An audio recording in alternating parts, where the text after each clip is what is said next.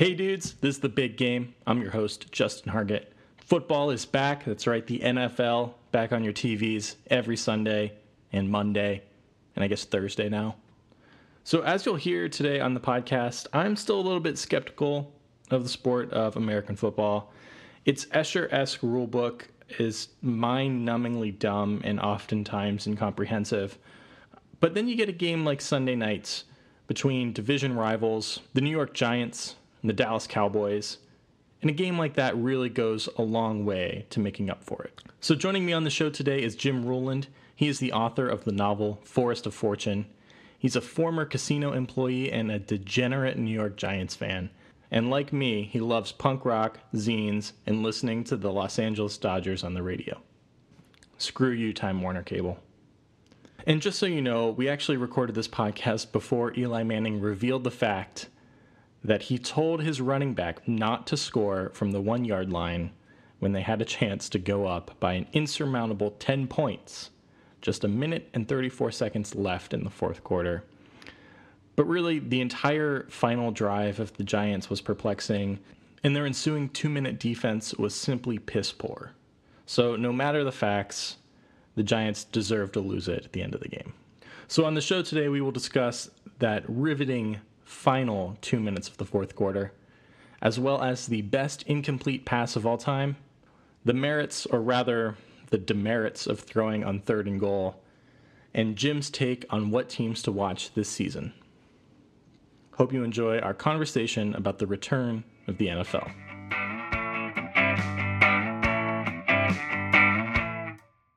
Hey, Jim, welcome to the big game.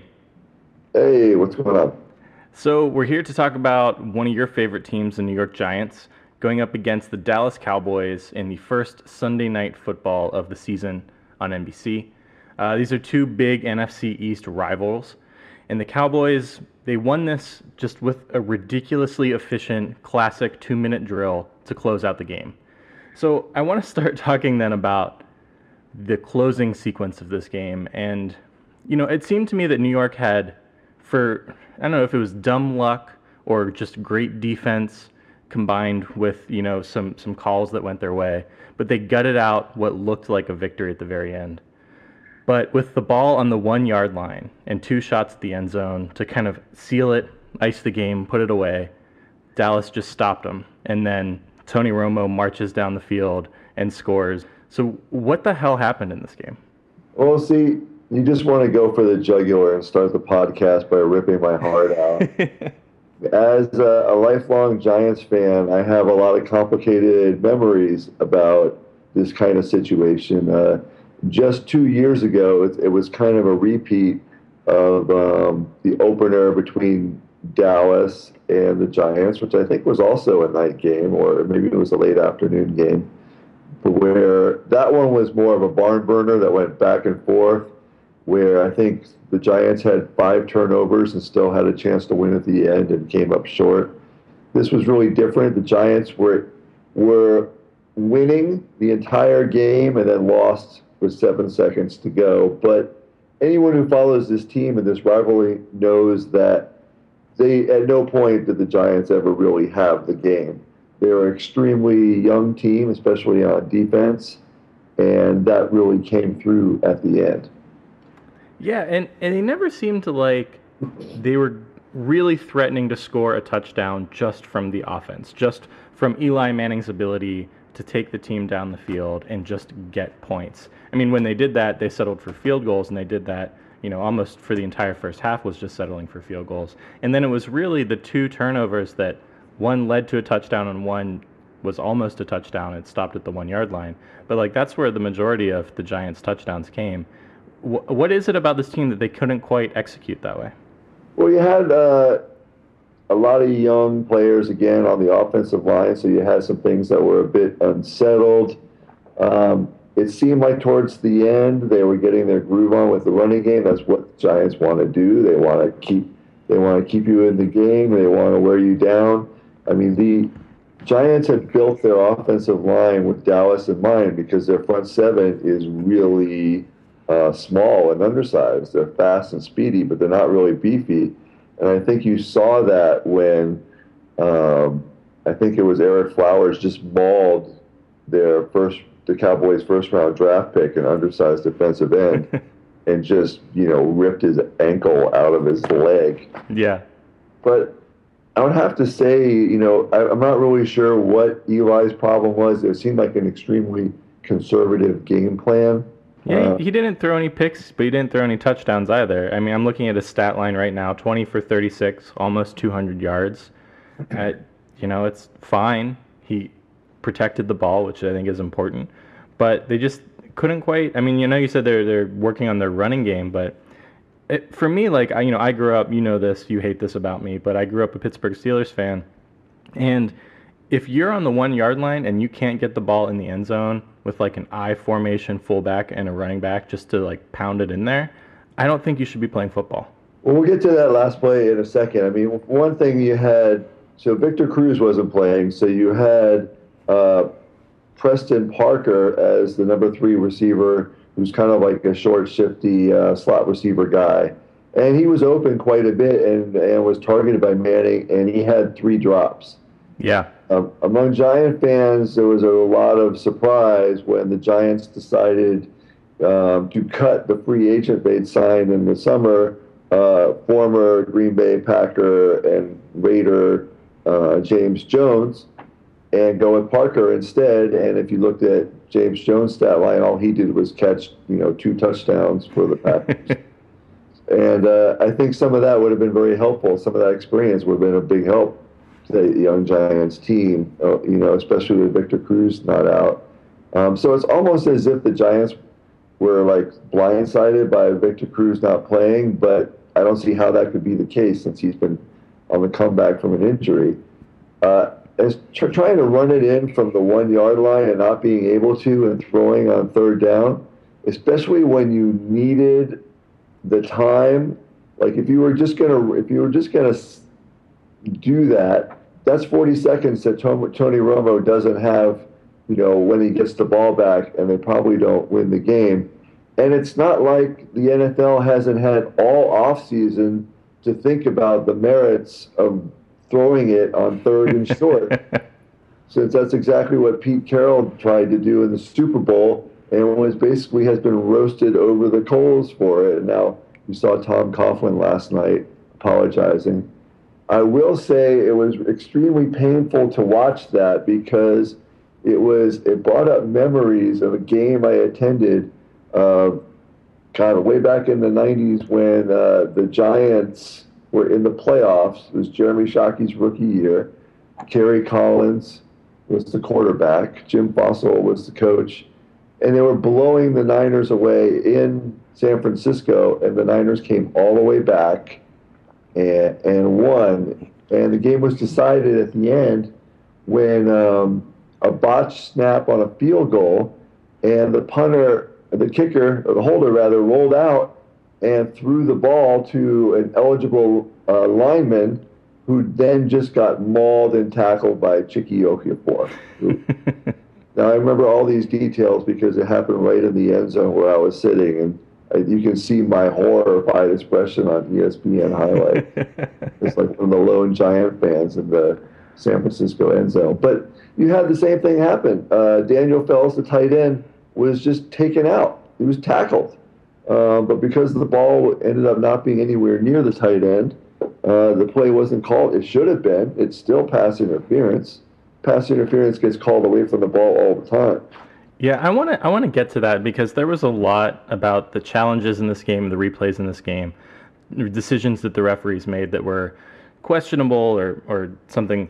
But I, I want to get to that in a second. But first, uh, going back to you know the Giants wide receiver corps, you know this game was really supposed to be a highlight reel showcase between two of the best wide receivers in the league, Dallas Dez Bryant, New York's Odell Beckham Jr. But Bryant missed most of the game, first for dehydration, and when when they said that he came back onto the field from the locker room after having had an IV in his arm and like was bandaged up, I just couldn't help but like think like, how are you even gonna catch a ball after just having had an IV in your arm, like having had someone put like needles in you and then wrap it up? Like I'm sore for like a day and a half after giving blood. Uh, I, I just I mean these guys are definitely superhuman compared to me. But Yeah, absolutely. and then uh, Odell Beckham Jr. You know, he was just pretty absent for most of the game. I mean, the Giants didn't basically have the ball in the first quarter, but still, he didn't show up till just about the last couple of uh, downs uh, in the fourth quarter. Were you disappointed that these guys didn't have bigger games? Uh, no, um, especially with Dez Bryant. You know, um, he's he's not one of my favorite human beings, and um, and he actually, um, I feel a little bad because he was like on the sideline for a lot of the third, the second half, even after the uh, he was dehydrated in the end of the first quarter, which maybe they were masking something. I don't really know because it turns out. Uh, the dude uh, sprained his ankle or broke his a bone in his foot or something Oh wow! he's going to be out for the next four to six weeks. That's why he wasn't in the end of that game. So um, it was a very costly victory for the Cowboys because um, they also had the ankle injury to Gregory. They lost uh, Dez Bryant for four to six weeks. Um, they're still deal- dealing with suspensions to two of their defensive players. And they basically got handled by a very young, no name, scrappy defense with rookies starting all over the place. The middle linebacker is a um, undrafted free agent uh, from BYO name, BYU named Unga. Mm-hmm. And if like anybody knew who he was, who wasn't a Giants fan a week ago, you'd be, you know, you're a, more of a degenerate gambler than I am. So I think there's um, the Giants can take away like they were supposed to get blown out. They were um, they were a six point underdogs, and that line moved throughout the day, and um, to seven points. Nobody was really giving them much of a chance. Um, but to go back to answer your question, to like, you know, uh, I think what you saw both teams do is play very conservative defense, and that they uh, they um, they had high safety help on uh, um, on Odell the whole time, so they had like man coverage and a high safety. And Eli, being the smart guy, went to, went to the open guy, so he was throwing to his no-name tight ends. He was throwing to you know Preston Parker and Dwayne Harris, and and and they weren't getting the job done.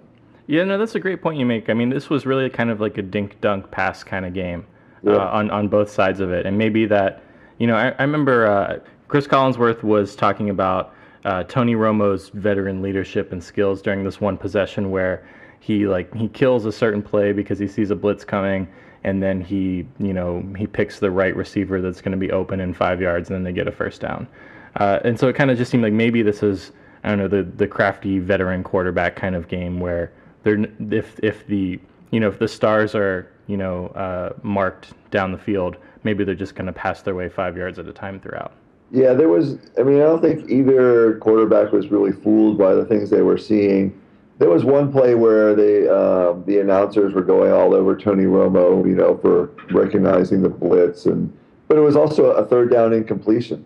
hmm Like, okay, great, it was the best incomplete pass ever. Can we move on? You know, maybe when he wins more than one playoff game, we can uh, start celebrating um, Tony Romo. Now, I also happen to think that, um, you know, for a while when Tony Romo first came into the league, um, and he he is a, Tony Romo is a Bill Parcells protege. He was, uh, I think, he was undrafted or picked in the fifth or sixth round when Parcells was still with that franchise. So he he knew what he was doing when he got Tony Romo, and Romo sat for a while, and it wasn't until Bledsoe got hurt, which I believe was in a Giants game when Osi Umenyiora uh, leveled him, that uh, that Romo came in the in, came into the league, and I couldn't stand the guy for years because he was this backwards hat wearing, uh, goofy guy who um, would get these lucky bounces and pull a horseshoe out of his ass like on a regular basis.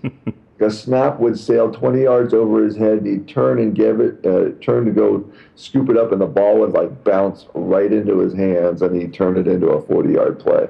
What do they call those unquantifiables? Tony Romo is the the leader in that stat. Well, if you're a Giants fan, you call it bullshit. Over the years, I've really softened my stance on it because um, it's, you know, in the way the NFL is, it's very much a what have you done for me lately league. And the guy was, you know, a goat for years. I mean, it started when he, uh, I think in a, in a Seahawks game or in the playoffs where he um, he dropped the he dropped the ball in the field goal. Yeah, he choked as the holder, and um, and then there was just a string of mishaps, and it led to him being like one of like the least clutch players, which is not really fair. Except you know, I mean, it's not like the Cowboys are you know a paragon of well-run franchises. He did there were plenty of times where he didn't have a whole lot of help, but lately they've been doing things right. They've been building their offensive line and giving so Tony Tony Romo doesn't have to do it by himself. He seems, you know, to me like a fairly sincere person, um, and I don't have anywhere near the enmity that I do for um, pretty much anyone in a Philadelphia Eagles uniform.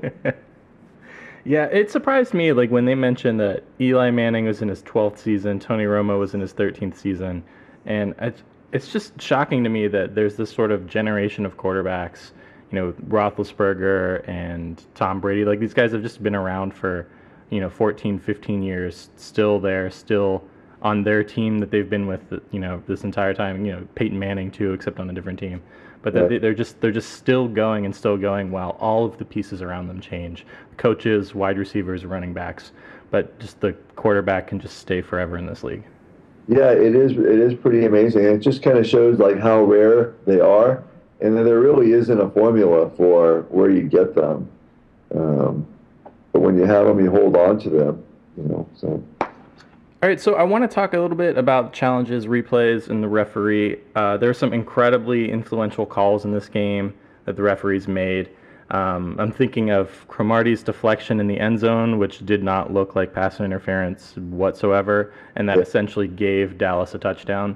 Uh, there were a few incomplete passes slash fumbles that went one way or the other, and then the clock fiasco on the Giants' uh, final drive, which gave them, you know, an additional 30 seconds of clock to kill, which they probably should have killed a little bit more of, uh, yeah. all things considered. But you know, it kind of this this might be more of a rant than a question, and maybe I just kind of get your perspective on it. But like, it seems to me that the game of football today is much more about the interpretation of the rule book, like you know whether whether or not it's to the letter of the law or not, and it's not really enough about what's happening on the field. And I'm kind of thinking of how replays and challenges work in tennis, which has completely erased judging error, and like players just kind of move on and stop arguing about it because it's just right. all officially done instantaneously.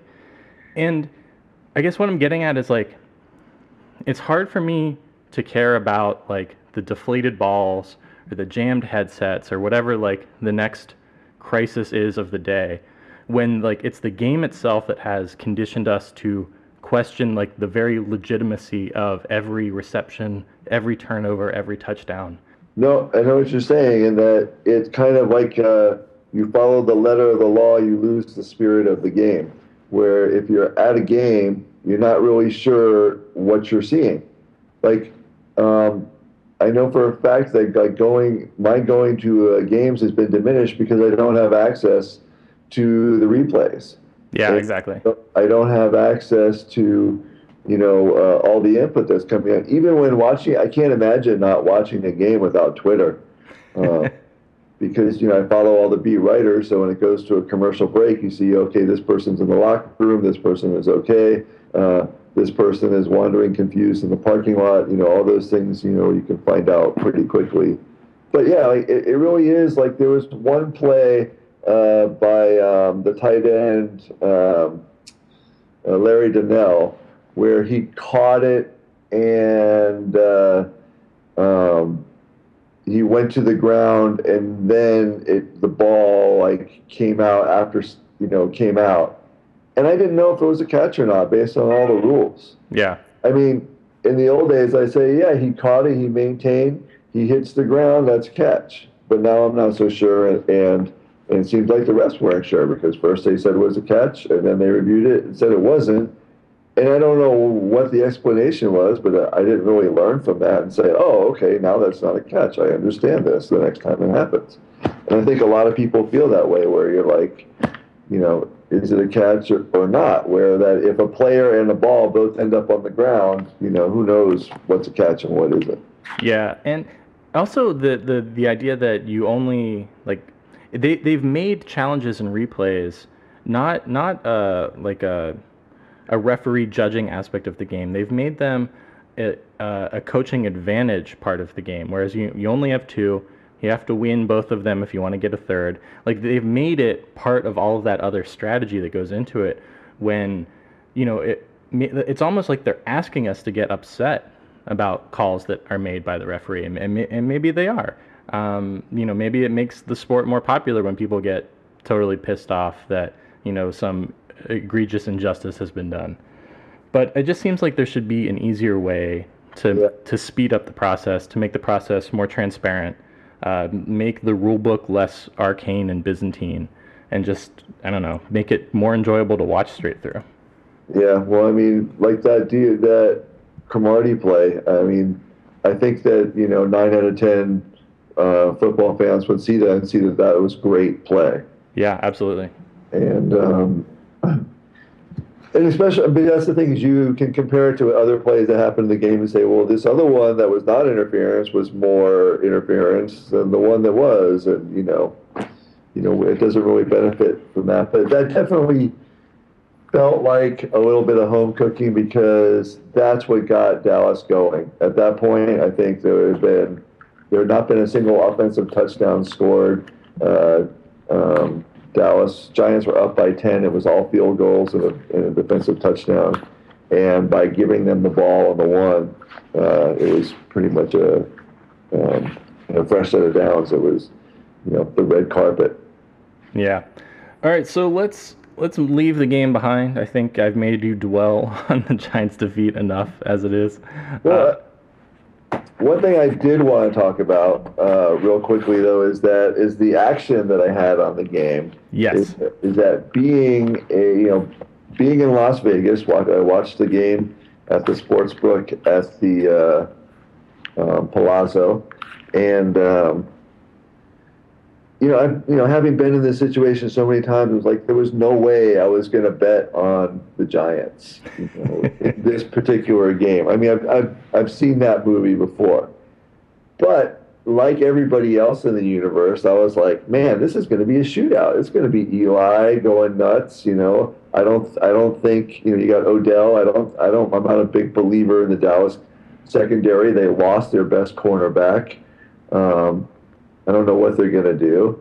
And then it's you know same with the Giants. They got a bunch of rookies on on uh, defense. You know I think it's it could be you know another barn burner. And so the over was uh, started out at like 51 and and it was 52 when I got it and I had some reservations about that because there's 52 and 51. It's actually kind of a big difference. Mm-hmm. And um, but I took it and I used it in a couple of other parlays and everything, and and it was a really interesting situation because during the last fourth quarter, I'm watching everything, I'm rooting for my team, but I'm also doing math, figuring out like, okay, how many points? You know, I know that there's going to be a lot of points scored, and so when even when da- when the Giants couldn't punch it in to go up by ten, uh, which I would have loved because that meant Dallas would have needed a touchdown to uh, to get. They need two scores, so they're gonna, you know, either one, a field goal or a touchdown gets me gets me there. But the Giants didn't do it. They kicked a field goal, and now I need. I'm down by. Um, you know, I need, I need six more points to cover and seven to get my bet. And sure enough, with seven seconds left, they did it. So you were pretty conflicted at that moment, huh? Because you well, you'd won, but you'd also lost. I conflicted at all. I wanted to throw up, but I also made a lot of money on on that play, and I know that it was it was the loss was mitigated somewhat by being able to go cash those tickets.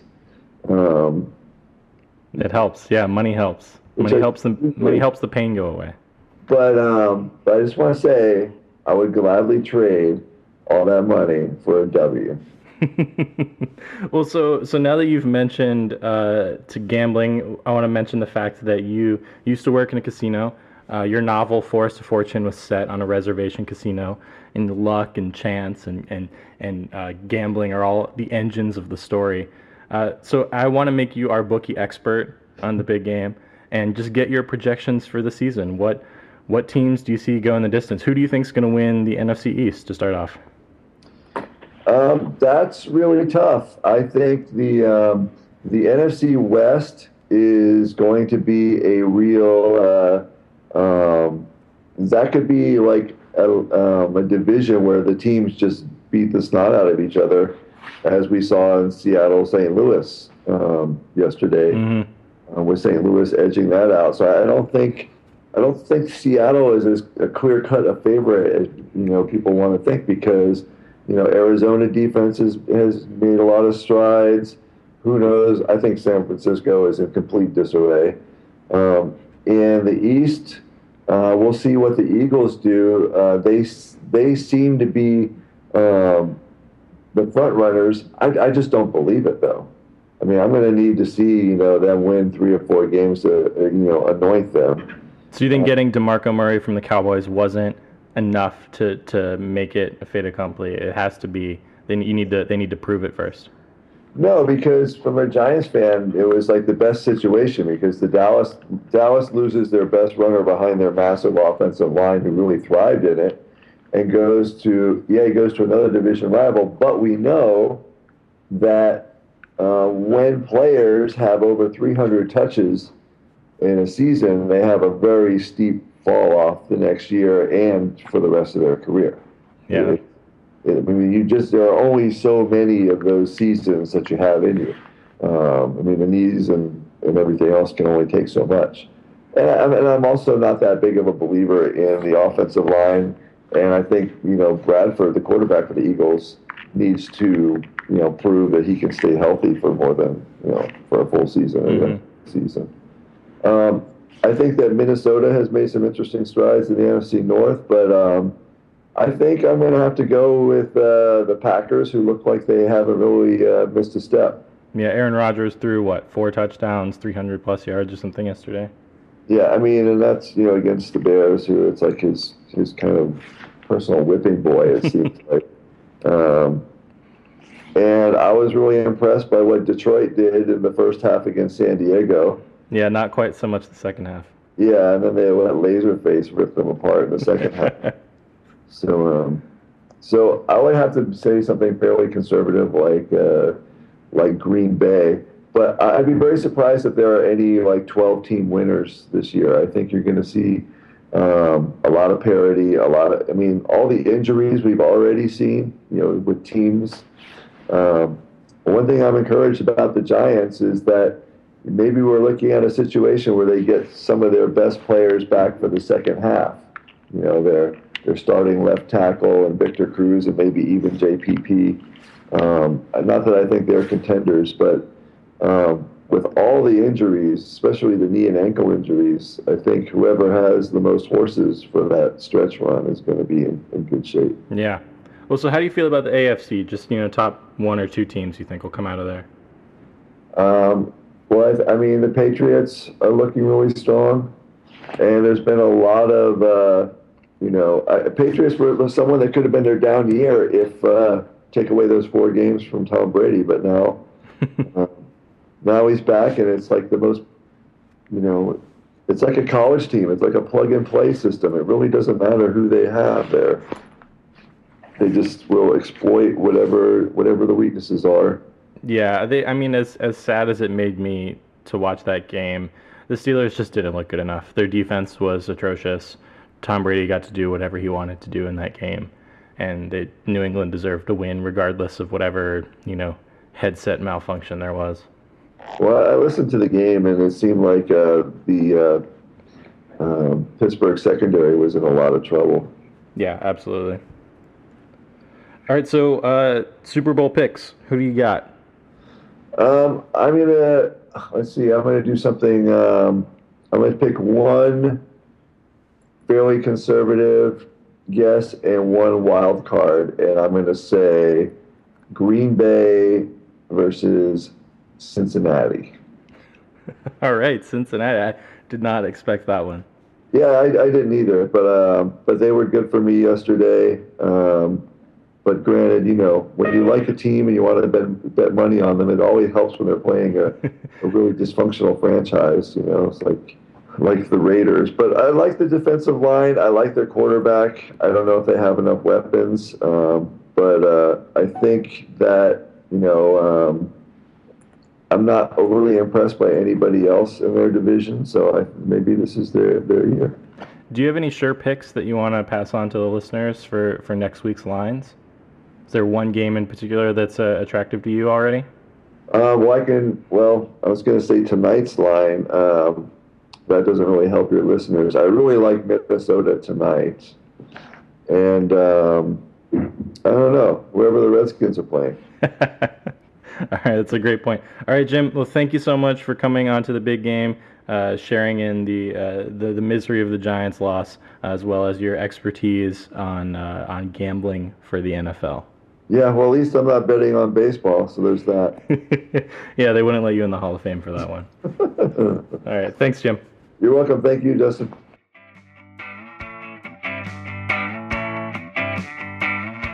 All right, everybody. Thanks for listening to the big game. If you haven't yet, please subscribe to the podcast on iTunes. Leave a review if you like what you hear. Check out our website, biggamepod.com, to listen to all of our previous episodes. Follow us on Twitter at BigGamePod. And stay tuned for more next week here on The Big Game.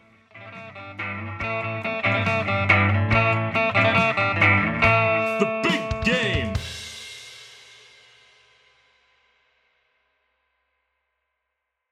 That's that's quite chill. I like to sleep very very cold in a hotel room for for whatever reason. Maybe it's because I can't do it here at my house. But there's something I don't know. There's something enjoyable about a freezing hotel hotel room. I don't know. Maybe that's a weird thing.